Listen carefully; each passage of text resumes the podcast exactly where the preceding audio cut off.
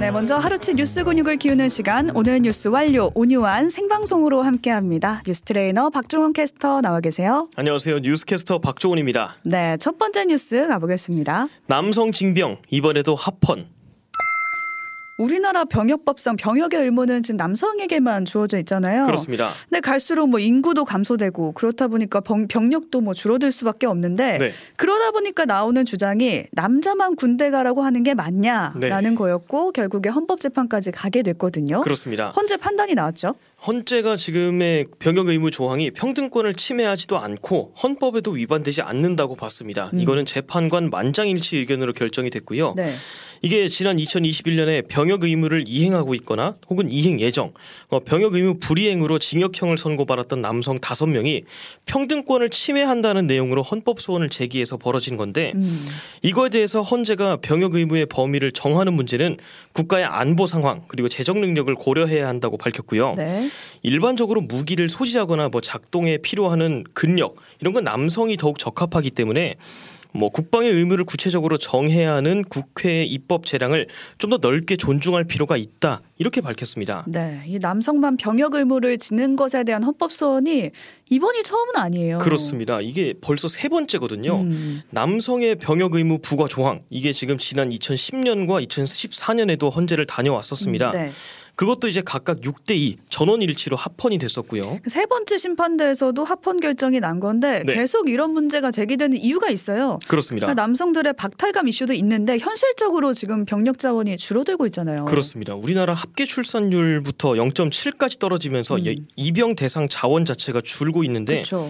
이게 지금 20대 남자 기준으로 본다면 행정안전부에 따르면 20세 남성 인구가 2032년에는 25만 천여 명인데 그 이듬해인 2033년에는 22만 6천여 명 선으로 줄어든다고 합니다. 음. 그리고 급기야 2037년 이후에는 20만 명을 밑돌게 된다고 하고요. 음. 그리고 국방부에서 냈던 2022 국방백서를 보면 지금 국군 상비 병력이 50만 명 정도라고 합니다. 네. 근데 이게 2년 전에 작성했던 2020 국방백서 때는 5만 5천여 명이 줄어든 거라고 했고요.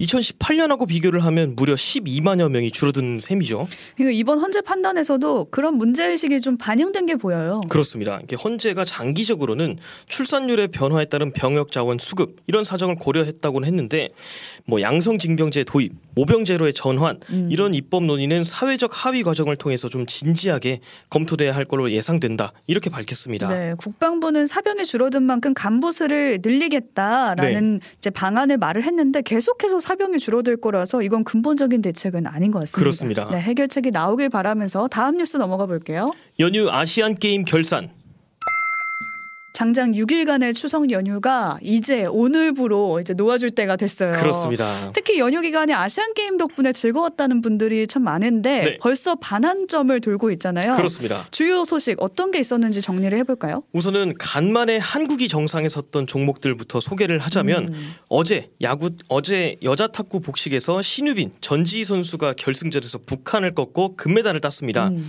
이게 무려 21년 만에 한국 탁구가 아시안 게임에 따냈던 금메달이었고 요. 네. 여자 배드민턴도 지난 1일에 개최국 중국을 꺾고 단체전 금메달을 땄습니다.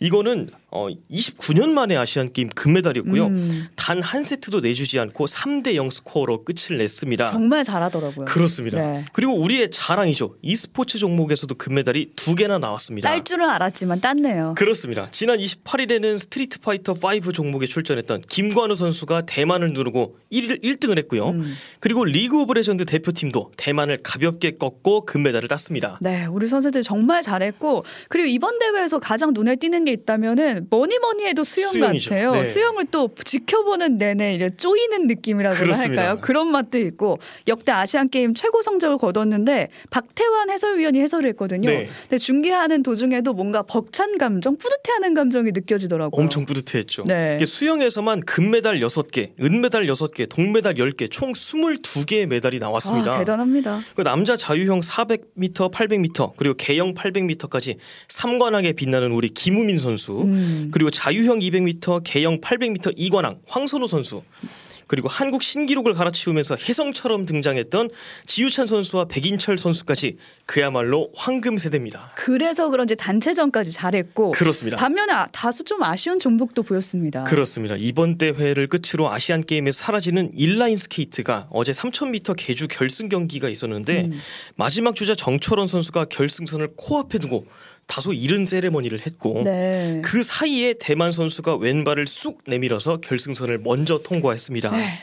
불과 0.01초 차이로 우리나라가 은메달이 됐고요. 음, 이 실수 한 번으로 정철호 선수 그리고 함께 뛰었던 최인호 선수는 병역 특례 혜택까지 혜택까지 아쉽게 놓치고 말았습니다. 네, 이 반전을 쓴 대만의 황위린 선수의 인터뷰 내용도 참 인상적이었던 게 그렇습니다. 상처를 아주 후벼 파더라고요. 맞아요. 그 황희린 선수가 이런 말을 했거든요. 상대가 이미 축하하는 분위기라는 걸 알았다. 그들이 세레머니를 할 때 나는 계속해서 싸우고 있다는 거를 말하고 싶었다. 아, 정말 네, 한- 슬프네요. 정말 슬프죠. 그러니까 한국을 좀 이기겠다고 일종의 음. 의식 차원에서 아침 식사로 뭐 대만 대표팀이 한국의 김치, 깍두기 이런 걸 갖다가 먹기까지 했다고 합니다. 그래서 현지 매체는 김치를 먹으니 특별한 효과가 났다 이런 식으로 보도도 했어요. 우린 안 먹었나 봐요. 속상하지만 남은 시간 더 열심히 응원을 이어가야 될 것 같아서요. 네. 주목할 경기도 짚어볼게요. 일단 오늘 저녁 9시에 여자 농구 4강전이 있습니다. 종목을 불변하고 우리가 절대 져선 안 된다라고 평가하는 게 한일전이잖아요. 한일전 지면 안 되죠. 그렇습니다. 오늘 저녁 9시고요. 여자 농구가 사실 지난 8강 필리핀전도 93대 71로 완승을 거뒀거든요. 음, 그런데 아쉽게 중계를 안 해줘서 응원도 못하고 활약도 못 봤는데 오늘은 다행히 중계를 해줍니다. 어, 네네. 네, 오늘 같이 했으면 좋겠고요. 내일 저녁에는 남자 축구 대표팀의 4강 경기 우즈베키스탄전도 주목됩니다. 네, 개최국 중국을 손쉽게 이기고 우리 대표팀이 올라갔잖아요. 쉽게 이겼습니다. 네. 네. 그거 비롯해서 일요일 폐막식까지 선수들 활약 끝까지 응원하기로 하면서 다음 소식 가보겠습니다. 현실화된 우유값 인상. 연휴를 한창 즐기던 지난 일요일에 네. 달갑지 않은 소식이 전해져 왔는데 그렇습니다. 원유 가격이 인상됐으니까 흰 우유 같은 유제품 값도 다 올리겠다 이렇게 업체들이 발표를 했거든요. 그렇습니다. 근데 우유가 쓰임새가 너무 다양하잖아요. 알수 있는 데가 없죠. 그러다 보니 뭐 빵, 아이스크림까지 다 가격 오르는 거 아니냐 네. 이런 걱정이 크더라고요. 그렇습니다. 이게 원유 가격 인상으로 이제 흰 우유 비롯해서 각종 유제품 가격이 연쇄적으로 오르고 있는 상황인데 이른바 밀크플레이션이라고 하죠. 음, 흰우유 제품 1리터를 기준으로 말씀을 드리면 서울우유 같은 경우에는 대형 할인점 출고가가 3% 인상됐다고 합니다. 남양유업은 4.6% 올랐고요. 빙그레는 6일부터 5.9% 올린다고 합니다. 음. 대형 마트에서 보통 2,800원대였던 우유 한 팩이 3,000원 가까이 된 거죠. 와, 치즈랑 가공류 같은 경우에는 5에서 9%까지 오름폭이 더 큽니다. 네. 어, 빵이나 커피 이런 우유가 들어간 제품 가격도 당연히 오르겠죠. 작년에 원유값이 7% 정도 올랐을 때 아이스크림이나 커피가 한 10% 가까이 올랐기도 했습니다. 이때가 작년이었는데 네. 안 그래도 우리나라 우유 가격이 다른 나라와 비교를 해봤을 때 30%에서 60% 가까이 좀 비싼 수준이다라고 그렇습니다. 하더라고요. 이게 서울의 우유 1리터 가격이 어, 달러로 치면 한 2.12달러 정도 되는데 네. 미국 뉴욕은 1.35달러 그리고 영국 런던은 1.61달러 도쿄가 1.4달러 수준입니다. 두 배 가까이 되네요. 그렇습니다. 우리나라에서는 이제 정부가 우유를 이제 산업 보호 차원에서 마치 쌀처럼 매년 매입 가격을 올려주기 때문에 상대적으로 더 비싼 감이 있죠. 네, 요즘 우유만 오르는 게 아니라 다 오르거든요. 네. 조아연님이 정말 가격이 안 올라가는 게 없네요 하셨는데 그렇습니다. 설탕 가격이 12년 만에 최고치 찍었다고 하고요. 네. 대중교통 요금 올랐고 대, 전기 요금까지 인상 전기 요금. 가능성이 높습니다. 네. 생활에서 꼭 필요한 것들만 올라서 서민 부담이 커지고 있는데 정치권도 좀 관심을 가졌으면 좋겠습니다. 네. 다음 소식 가볼게요. 사건 사고로 얼룩진 연휴.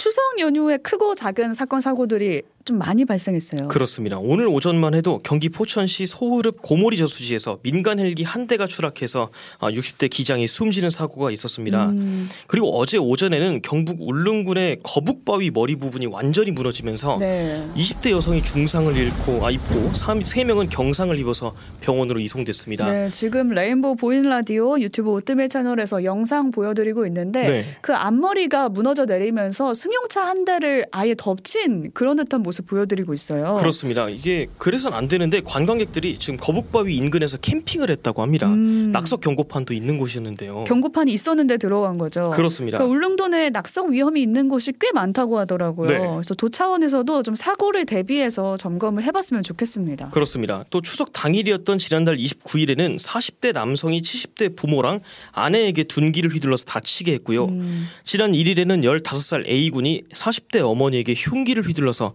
어, 숨지게 한 일도 있었습니다. 네, 하필 명절에 가족 간에 좀 비극적인 사건이 벌어진 건데 명절 연휴에 일하다가 숨진 분들의 소식도 전해져 오고 있습니다. 안타까운 사건 소식들 정리해 드렸고요. 네. 오늘 마지막 연휴 날인데 모두 안전하게 추석 연휴 잘 마무리하셨으면 좋겠습니다. 네. 오늘 여기까지 박종원 캐스터와 하루치 뉴스 근육 키워봤습니다. 고맙습니다. 고맙습니다. 오늘 뉴스 완료.